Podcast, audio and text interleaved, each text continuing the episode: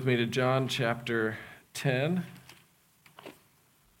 We're going to read the first 20 verses, 21 verses here.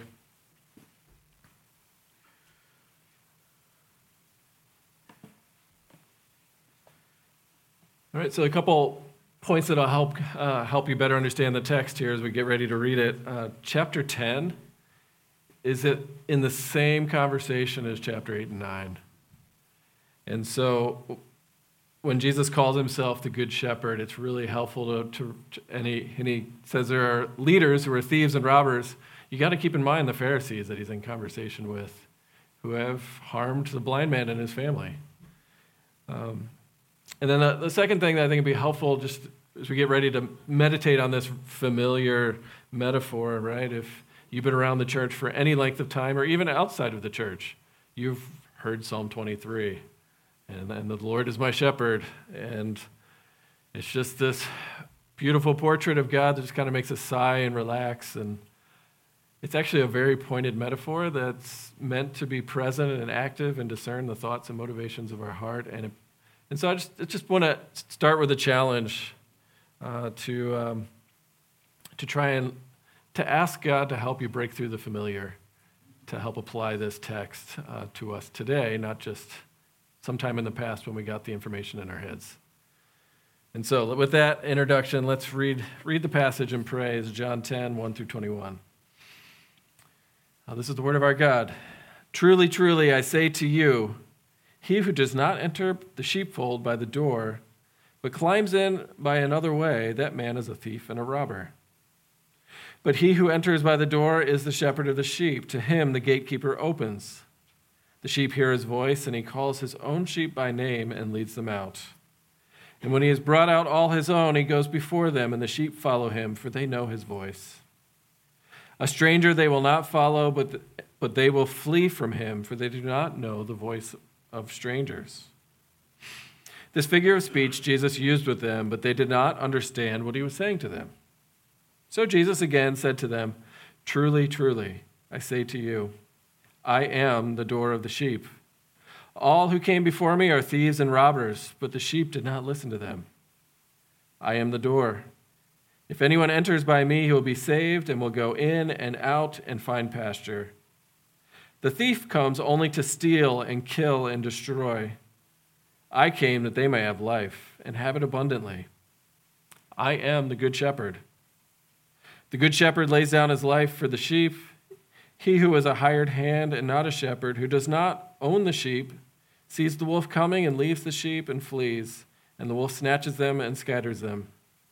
He flees because he is a hired hand and cares nothing for the sheep. I am the good shepherd. I know my own, and my own know me. Just as the Father knows me, and I know the Father, and I lay down my life for the sheep. And I have other sheep that are not of this fold. I must bring them also, and they will listen to my voice. So there will be one flock, one shepherd. For this reason, the Father loves me, because I lay down my life that I may take it up again. No one takes it from me, but I lay it down of my own accord. I have authority to lay it down, and I have authority to take it up again. This charge I have received from my Father. There was again a division among the Jews because of these words. Many of them said he has a demon and is insane. Why listen to him? Others said, These are not the words of one who is oppressed by a demon. Can a demon open the eyes of the blind? And this is God's word. Uh, he has spoken to us today in love. Let's pray.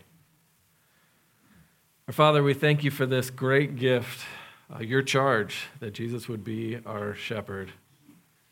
And so I pray that uh, you would help us hear Jesus' voice this morning, uh, that we would respond with faith and repentance as we recognize that we too are sheep who are prone to go astray.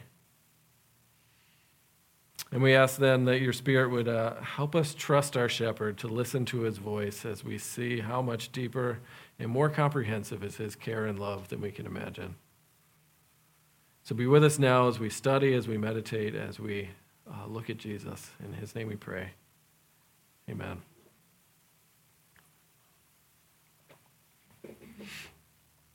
Right, so, shepherding in the Bible uh, is, is a metaphor for leadership. I mean, it's all the way through the scriptures. It's, it's describing how leaders use power, how, um, how they relate to those under them, and what their obligations to them are.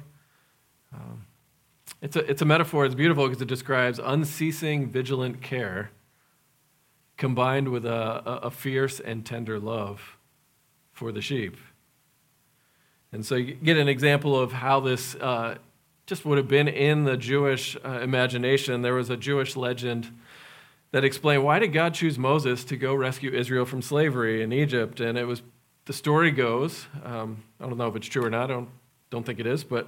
Uh, while, while Moses was caring for his father-in-law's sheep, one of the one of the young kids wandered off and ran away, and this this young sheep uh, had run into a ravine and just found water to drink. And so when Moses hunted it down and said, he said kindly to the sheep, I didn't know you were thirsty. But now, after this long journey, you must be exhausted, and so he picks up this lost little sheep, puts it on his shoulders, and carries it back. And God saw that kindness and said, Because you have shown pity and kindness in bringing back one of a flock that belongs to a human, I will entrust to you my flock, Israel. It's a nice sentiment, but you get the idea, right? That, that shepherding has to do with the way leaders care for those under them. Um, to be shepherded well is to have unceasing vigilance combined with comprehensive care and compassion for sheep who are prone to wander, who are prone to get in trouble. And so, with that uh, brief introduction, if I stopped and asked you, how have you experienced shepherding in your life? Right? How have parents, pastors, politicians uh, used their power in your experience? Are they like hired hands, only in it for themselves and what they can get out of you? Have you been loved? Have you been served? Have you been protected and provided for? Or somewhere in between? Probably where most of us are. Right, so as we um, get ready to think about Jesus, um, the Good Shepherd, the perfect leader, um, it, it's helpful to see what the Bible teaches about leadership. And this is where I want to pull up the Westminster Larger Catechism. Because we have good experiences and we have bad experiences um, with, with leadership. And the larger catechism lays out what the Bible teaches, um, what is required of superiors towards their inferiors, or another way to put it, what is required of shepherds towards the sheep. Right? And here's what it says. It should be projected behind me. So thanks, Evan, for keeping up. Uh, those in authority, according to the power that they receive from God and the role that they have been given, are required to do the following. Uh, to love, pray for, and bless those under them, to instruct, counsel, and admonish them. Approving, commending, and rewarding those who do well, and disapproving, reproving, and chastising those who do bad, providing, protecting, and providing for them all things necessary for soul and body, and by grave, wise, holy, and exemplary behavior to bring glory to God, honor to themselves, and so preserve the authority that God has given them. And then, question 130 how do we screw that up? what are the sins of those in authority? And the sins of those in authority are, besides the neglect of the duties required of them, the following inordinate seeking of their own glory, ease, profit, or pleasure. You see that. Commanding things that are unlawful or not in the power of their subordinates to perform, right? Expecting people to do what they don't have the ability to do. Um, approving, encouraging, or favoring subordinates in doing what is evil.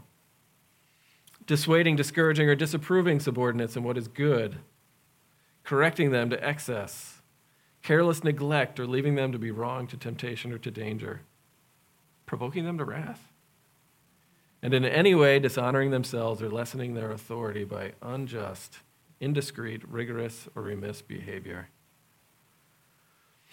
I mean, obviously, we could spend hours just talking about that. But you can see, like, this is, this is the scope of just how much God cares about leadership and how leaders use the authority and power that God has given them, how they shepherd, how they care for those underneath them. In the realm of government, church, and home. Which sets us up to hear what who Jesus is claiming to be. He's claiming to be someone who has not sinned in these ways and who has done exactly what the larger catechism tells us to do.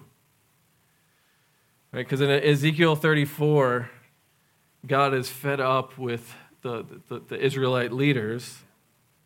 And it says, No longer shall the shepherds feed themselves. I will rescue my sheep from their mouths, that they may not be food for them. And thus says the Lord God, I myself will come and search for my sheep and seek them out. And so here's what we're running into this morning Jesus is saying, in fulfillment of Ezekiel 34, I am the Lord who's come to seek out the weak and wounded sheep.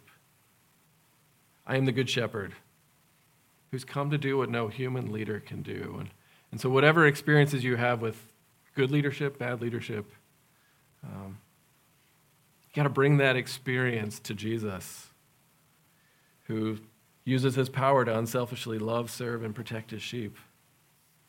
And so, let's not this is the hard, this is the challenge to you as we as we jump into this because if we've had bad experiences with leaders uh, it's hard not to project it and so we, we want to see that jesus the good shepherd came to redeem us from bad leadership right because as we're going to see we cannot thrive or even have abundant life as he says without being shepherded by him which is a big claim so let's look at this. We have I got three points. One, the first one is that we need a shepherd.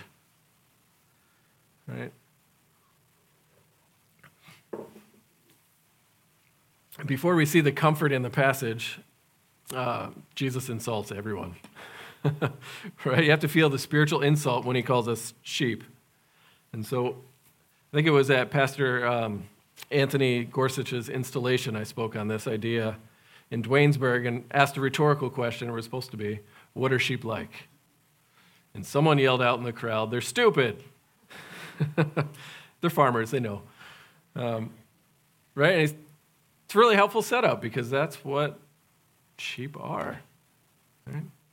They're not the brightest of animals. Uh, they are those that need 24 7 comprehensive care from a shepherd. They cannot survive on their own. Um, and so, by Jesus calling his people sheep, he's, he's insulting us. He's saying we are not wise enough or competent enough to run our own lives. We're, we're prone to wander. Or to make it personal, you got to say out loud, I am not wise enough or competent enough to run my own life apart from Jesus' shepherding. Should be the testimony of every honest Christian. Right? Because if, if your cat runs away, it's going to be fine. It didn't really need you anyway, except for maybe to feed it occasionally. Right? If your dog runs away, it'll survive. It, it, it'll, go, it'll go wild. It can find food. But if your sheep escapes, right, it's not going to survive on its own. Right? I mean, there are all kinds of movies about dogs and cats getting lost and finding their way home. You, you, Disney has not done that with sheep. Right?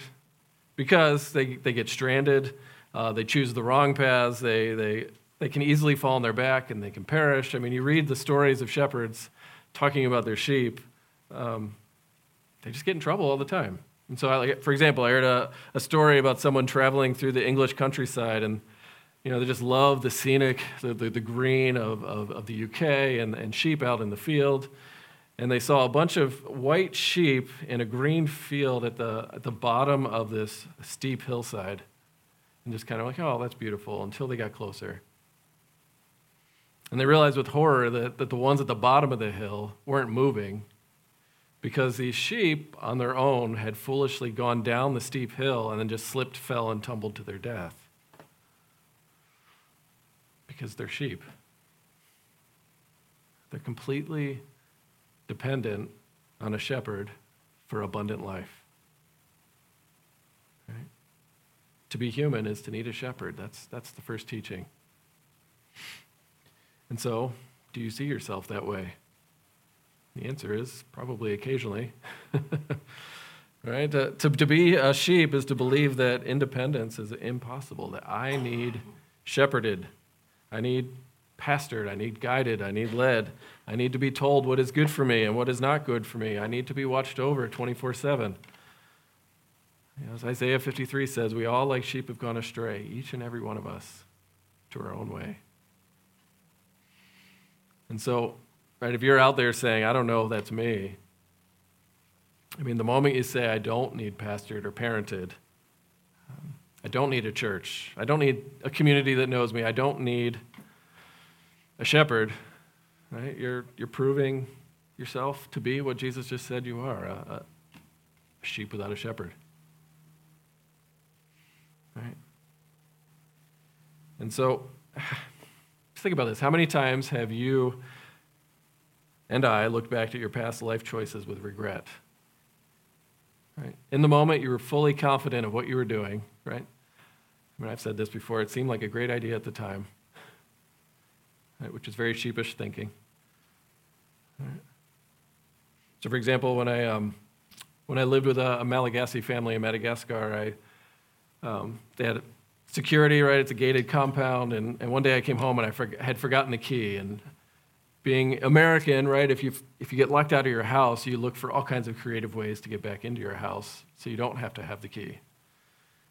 And so I did what any American would do, I think. Uh, I improvised. I climbed the fence, found a way up to the balcony, and was able to get into my bedroom to unlock the door to get what I needed, and kind of went on my way and never thought twice about it. Seemed like a good idea at the time. And one of the things I never thought of was context. Right?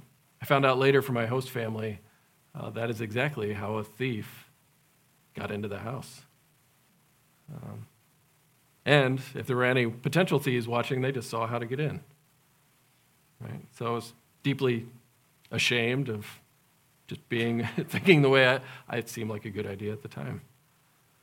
I mean, and that's just one example, right? Where in my wisdom it seemed wise and it turned out to be foolish. I mean, what about five years ago, 10 years ago, 15 years ago? Or more. Right? The Bible says we need a shepherd. And his desire is to shepherd you. Which leads to the second point here that Jesus is our shepherd. And so let's look more closely at the passage. All right, he starts by using this metaphor, and of course, nobody understands the first go around here on the first six verses. But he says that the one who enters the sheepfold by another door is a thief and a robber. But he who enters the, by the door is the shepherd of the sheep. And it, it's, a, it's a simple image. Is often in, in the ancient Near East, you would have your flock um, sharing with other shepherds and their flock, and they would be in this big, large, gated, uh, fenced in area, and there'd be an opening uh, for the sheep to come and go, and there'd be a gatekeeper to, or the shepherd themselves letting the sheep in and out. And so sometimes even the shepherd himself would be the door. He would just lie down in front of the, the entrance. And so, right away, what Jesus is saying here is that there are two kinds of leaders there are good shepherds who love and serve the sheep, right? Who aren't there to just take like thieves and robbers. Um, and there are leaders who don't care about knowing the sheep and just come for them for their own purposes, to use the sheep. And like I said, this is, this is Jesus. They don't understand it, but Jesus is publicly insulting the Pharisees, uh, the religious leaders of his day. And remember in chapter 9, we looked at this last week. Um, the, the, the, the, religious leaders had publicly declared that anyone who professes faith in the Messiah shall be put out of the synagogue. They shall be shut out, they shall be shunned from the community and cut off from God functionally. So no pressure. Right? Functionally, they're saying we're going to use our power to make sure you believe exactly what we believe. Right? They're like thieves breaking in at night, using the sheep to prop up their position. I mean, today we would call that spiritual abuse. Uh, that's the language. So, for example, Michael Kruger is an RTS Seminary president in his book Bully Pulpit defines spiritual abuse and see if you, you can recognize this in the Pharisees. Spiritual abuse is when a spiritual leader, such as a pastor, elder, or head of a Christian organization, uses his position of spiritual authority in such a way that he or she manipulates, domineers, bullies, and intimidates those under them as means to maintain power and control, even while they're convinced that they're seeking biblical goals. It's a little bit scary, which sounds an awful lot like Pharisees. Right? Using the sheep for their own ends. And Jesus will go further and call them, he calls them thieves and robbers or, or hired hands. Right? As soon as it gets hard, they're going to bail out. They don't really want to know the sheep. So, in other words, in this passage, you see that there are two ways to lead. One is for yourself and your benefit, to feed your ego, your reputation, your wants. There are all these different reasons that the sheep get abused. Or there is the Jesus way, which is to sacrificially lay down your life for the sheep. And so thieves and robbers, they see the sheep as instruments to be used for their own profit and pleasure. It's the language of the Westminster Confession, right? Or there's good shepherds who know the sheep by name, who are willing to care for the sheep and who are looking out for the sheep, right? Even when it hurts and inconveniences. It's beautiful leadership when, when it happens. And so let's start here, right? This is, this is helpful because you have God saying, this is Jesus saying to those listening, I recognize that there are people in leadership who've wounded you.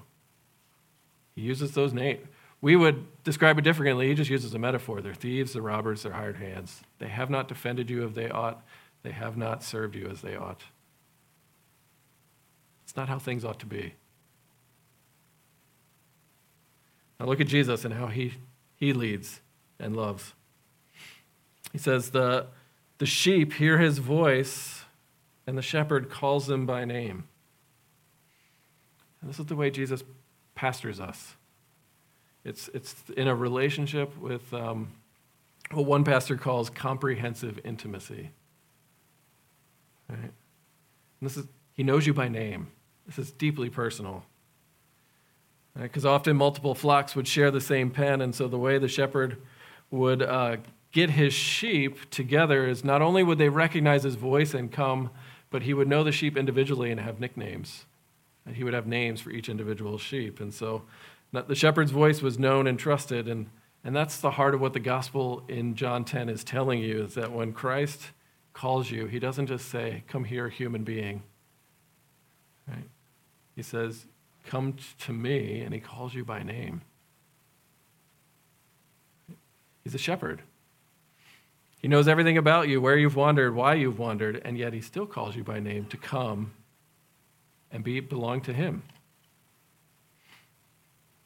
Uh, one author says um, the cross of Jesus Christ has our names on it, not just the generic name humanity. When Jesus called himself the Good Shepherd, he says he calls his own sheep by name.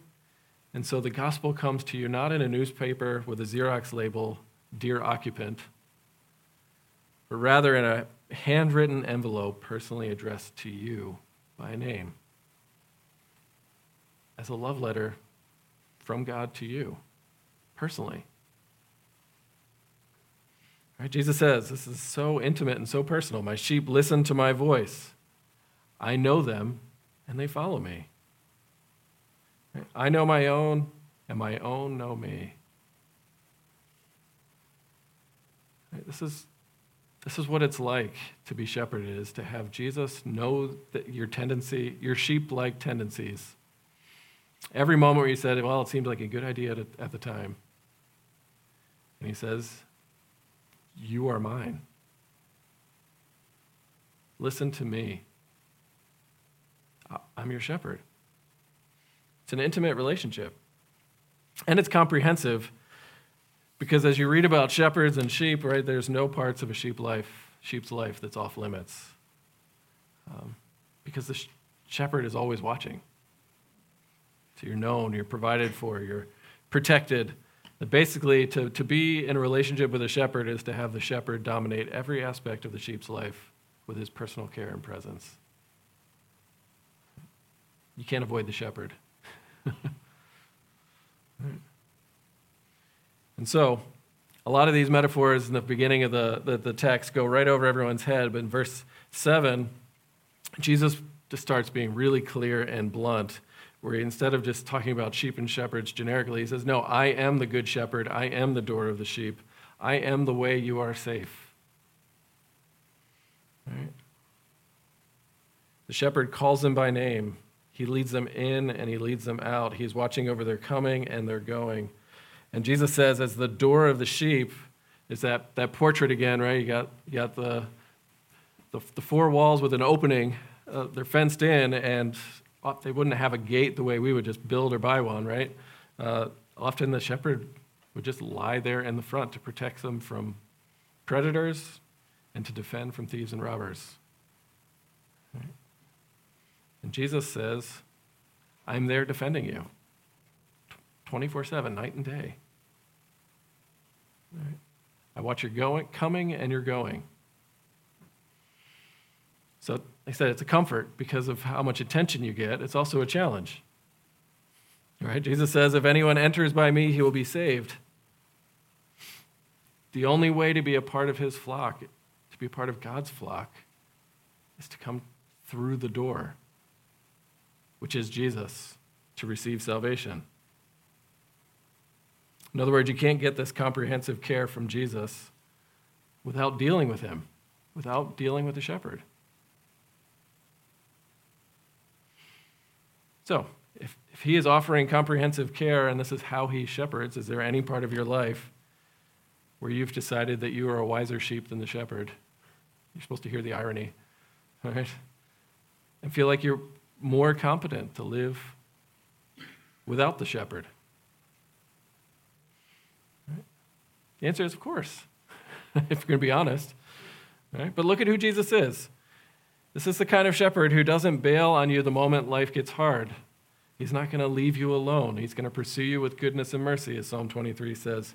Uh, he's not a hired hand who's going to leave you as food for the wolves. He says, I am the good shepherd. I know my own, and my own know me, just as the Father knows me, and I know the Father, and I lay down my life for the sheep. I mean, why does a shepherd stay when it, when it puts his life at risk?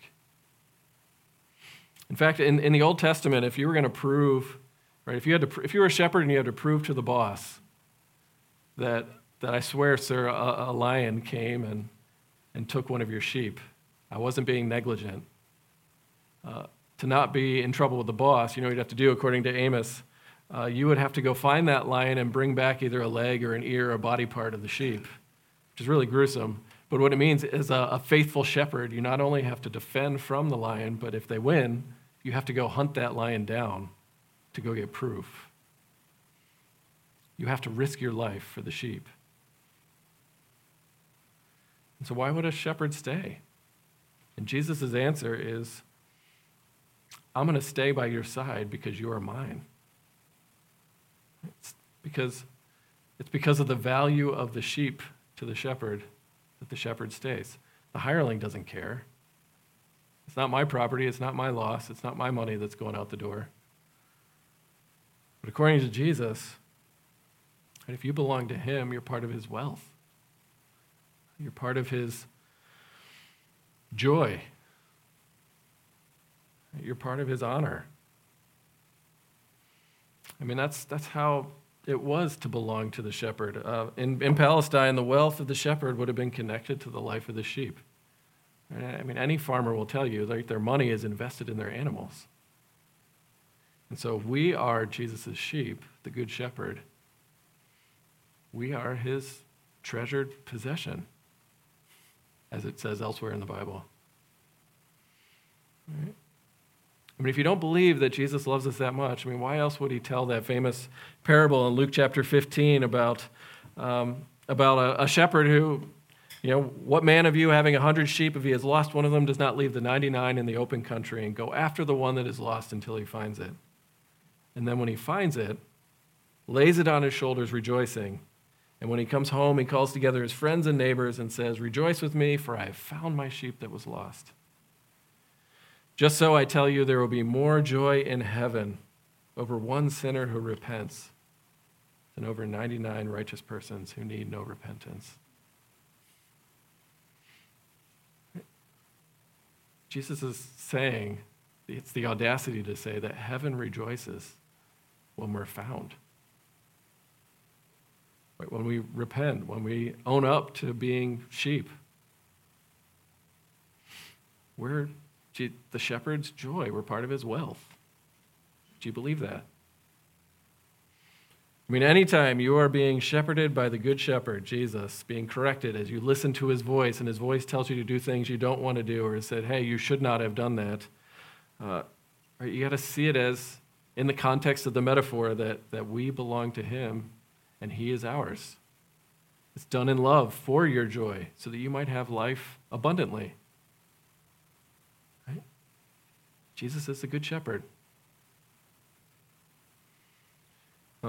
Lastly, not only is Jesus a good shepherd,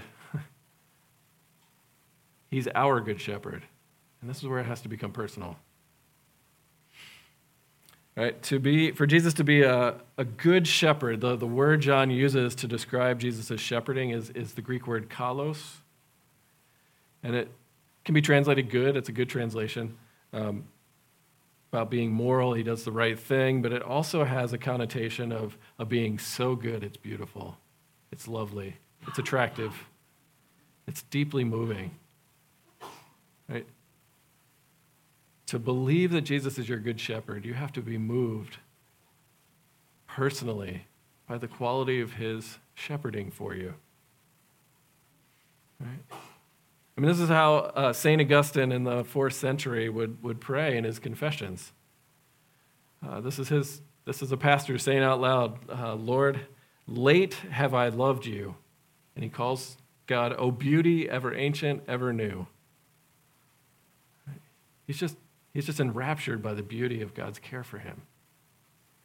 He said, In my unloveliness, Lord, I plunged into the lovely things which you created.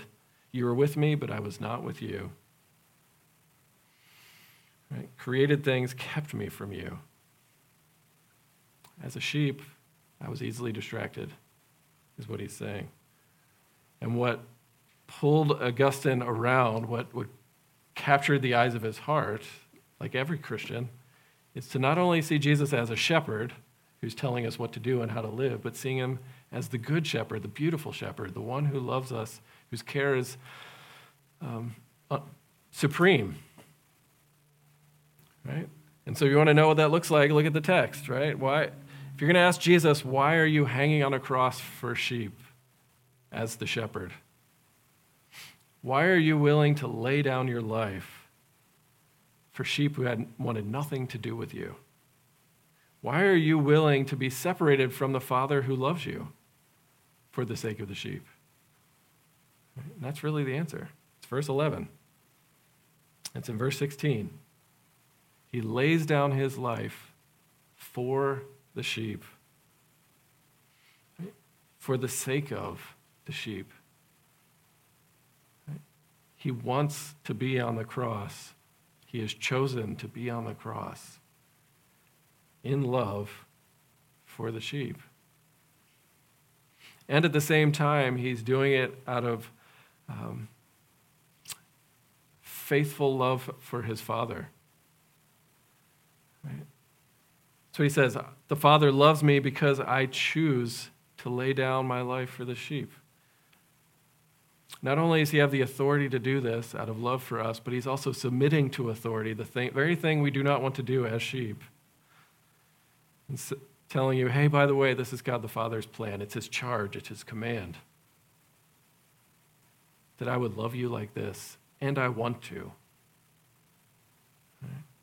You have God the Father, God the Son, shepherding the sheep at great cost to themselves so that you would be brought into a relationship with God as Father and God as Son, so that you would be known by Jesus the way God the Father knows God the Son, which is intimate and comprehensive. To be known by name, And even as I say these things, they're hard to comprehend. And the beauty of this shepherding care is it's not just for you, it's for others. Right? He says, I have sheep not of this fold. Not only am I here for you, but I'm here for other sheep all over the world. That's, that's the heart of what Jesus is saying here. By sheep not of this fold is likely uh, alluding to the idea that, that when the Good Shepherd comes, the sheep are going to be coming from every tribe, tongue, and nation. In other words, if you're going to fall in love with the beauty that is Jesus and his shepherding care for you, like Augustine, right? You're going to do what human beings do. You talk about what you find most beautiful, and you praise his shepherding. And so you invite others to receive that shepherding. And Jesus says the comfort is anytime you evangelize, anytime you proselytize, try and persuade someone to embrace the gospel and, and receive Jesus as their shepherd, they will, he says, they will hear my voice. You can be confident that if you tell them what Jesus says, and if they belong to Jesus, they will hear his voice. That's what he says. They will Listen to my voice, Jesus says. He's going to call them by name. Two more quick applications here, and then we'll, we'll end. Right, I'm hoping you see the beauty of the gospel here, that, that what Jesus is laying out is just an unparalleled relationship between the God who made you. Right? And then the application for us who are in leadership, which would be everybody at, at some point in your life will have someone underneath you in some way, under your authority, under your care. Right? Because pastors get called shepherds, right? This is a lesson for pastors. I mean, how do you see the sheep that you're called to care for as leaders? You know, my grandfather was a, a dairy farmer, to switch metaphors here. And I know he loved his animals, but I also saw him get mad at said animals when they were being stubborn, right? Of one of the one of the memorable things was uh, me get, leaning down to milk at one of the cows and spooking the cow and getting a nice footprint right here in the chest and getting thrown into the gutter. I've got manure in my mouth. It's just this horrible experience. And I look up to see my grandfather defending me with a just whacking the cow for its stubbornness. right? How are you going to respond to stubborn sheep? Right? With contempt for them being sheep? or with compassion and correction, patient correction, right? I mean, Jesus says the good shepherd is if we really find his, if I really find his shepherding beautiful and good, it should shape the way we, we lead and love sinners. Right? Because we are, as pastors, we're called to do this with joy, not because of the advantages that it, and the not for financial gain or anything like that. It says in the scriptures we should do it uh, with great joy without grumbling because we have the honor of representing Jesus to other people. It'd be the same as parenting. The honor of shepherding these little sheep who are prone to wander every single day. Is our care full of contempt, bitterness, grumbling, anger, or like our Good Shepherd? And lastly, all right, this is the, the plea is come and see Jesus as your shepherd, not just your shepherd, but as your good shepherd. Uh, there's a quote from uh, Dostoevsky's The Idiot, and it says, Is it true, Prince, that you once declared that beauty would save the world? Great heaven, the prince says that beauty saves the world, and I declare that he only has such playful ideas because he's in love. Gentlemen, the prince is in love. I guessed it the moment he came in. Don't blush, Prince. You make me sorry for you. What beauty would save the world? Is the question. Right? And, and the answer John gives is Jesus' words I am the good shepherd. I know my own, and my own know me. Just as the Father knows me, and I know the Father, and I lay down my life for the sheep. May you listen to his voice, because his beauty is saving the world. Let's pray. Father, I pray that uh, we would we have heard your voice this morning. We would know your personal care. You would heal our wounded hearts from uh, the, the ways we haven't been shepherded well.